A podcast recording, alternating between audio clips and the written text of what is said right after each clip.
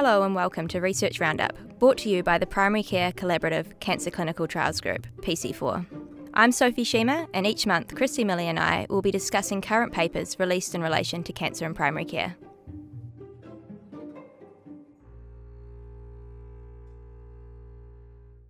So, we're happy to welcome Kate Broun from Cancer Council Victoria to this month's episode of Research Roundup. Welcome, Kate. Thank you. Lovely to be here.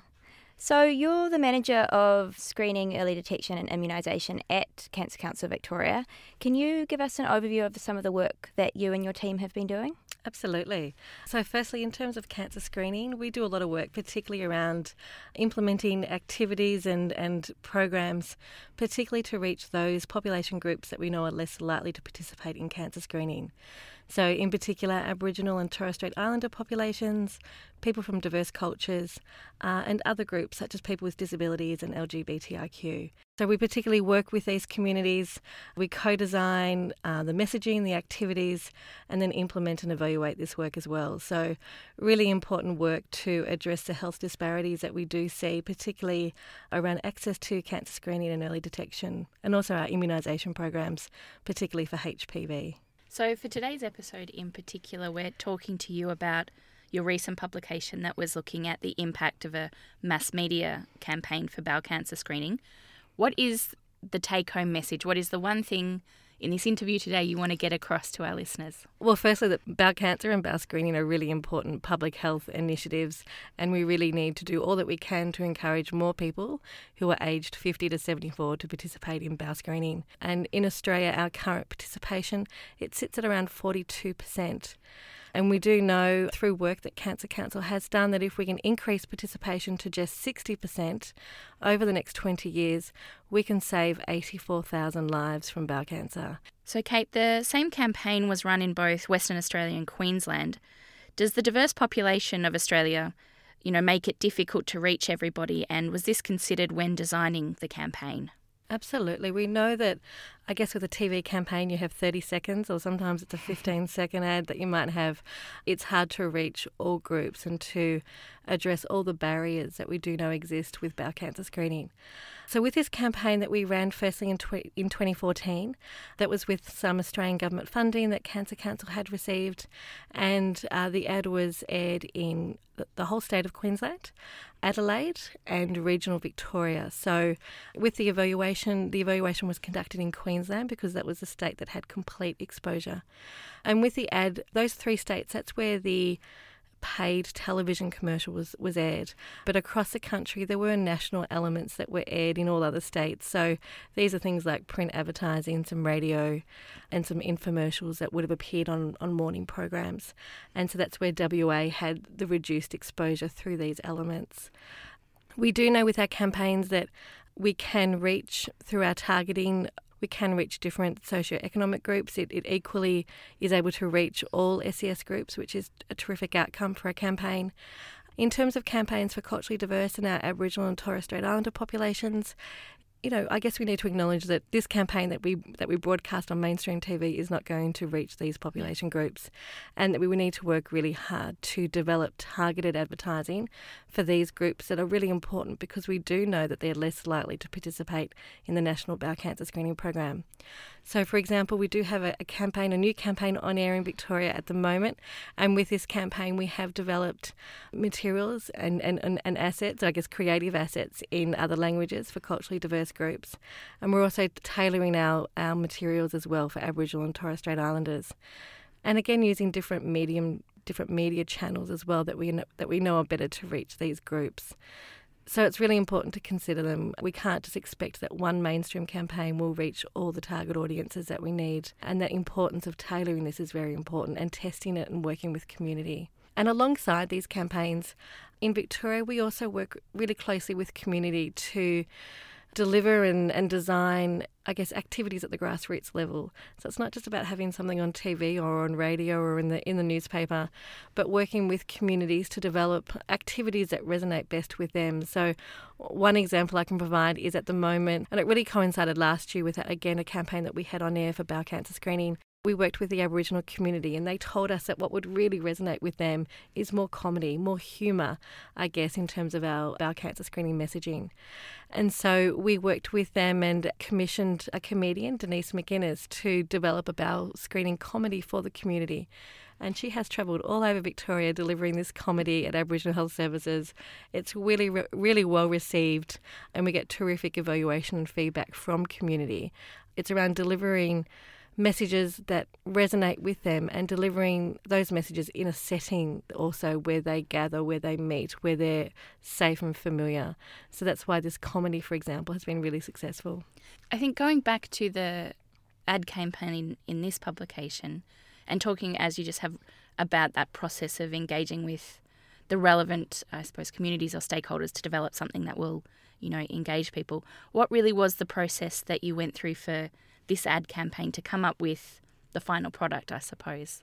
Sure. So, in terms of the ad campaign from 2014, or the yes. one, yep, 2014. So that's the one that the publication it relates to. That was a little bit different because it was a smaller campaign where it, it did only uh, air in three states. However, we did go through some extensive focus testing with groups of people who do not participate in the National Bowel Cancer Screening Program to see whether the concept, firstly, resonated with them, whether the messaging was well targeted in terms of addressing their barriers or perhaps their reasons why they don't participate. And back in 2014, we did those focus testings both in metro and regional areas as well. With the ad that's currently on air, that had quite an extensive testing process. So we did some concept testing with quite a few groups. We then went away and refined that concept. We went back and did testing again. We felt we were on the right track, that we had incorporated what we could in terms of motivating people to screen. And at the very end, we did some final online reactor testing just to make sure that we had got it right and that there weren't any adverse consequences either. So it's quite a thorough process that we take.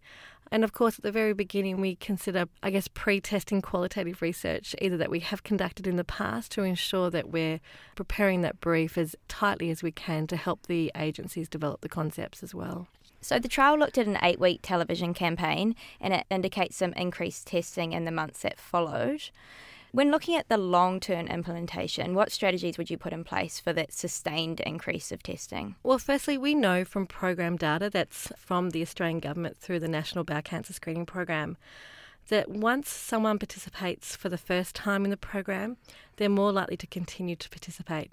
So, for example, um, data shows us that for people who participate the first time, 77% go on to repeat the second time when the test is next sent to them.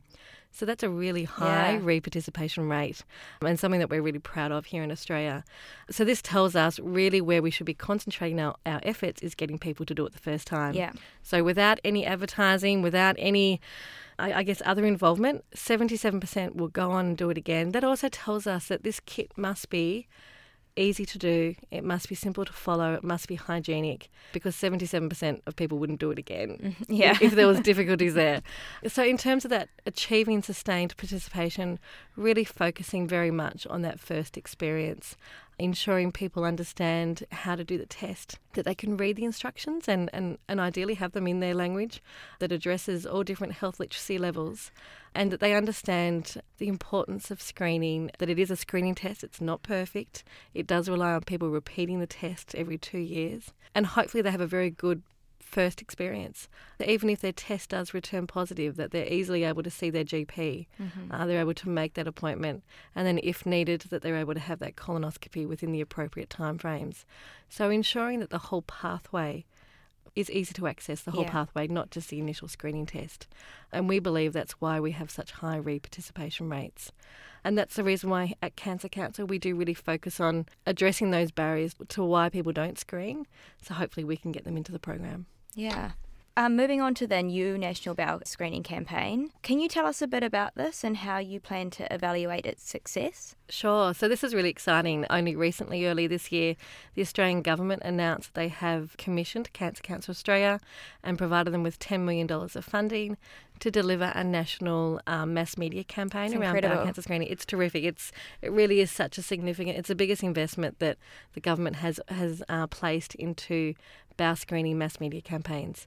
So we're really excited. And with this, in fact, what they have asked for is for three bursts of advertising across this calendar year across 2019.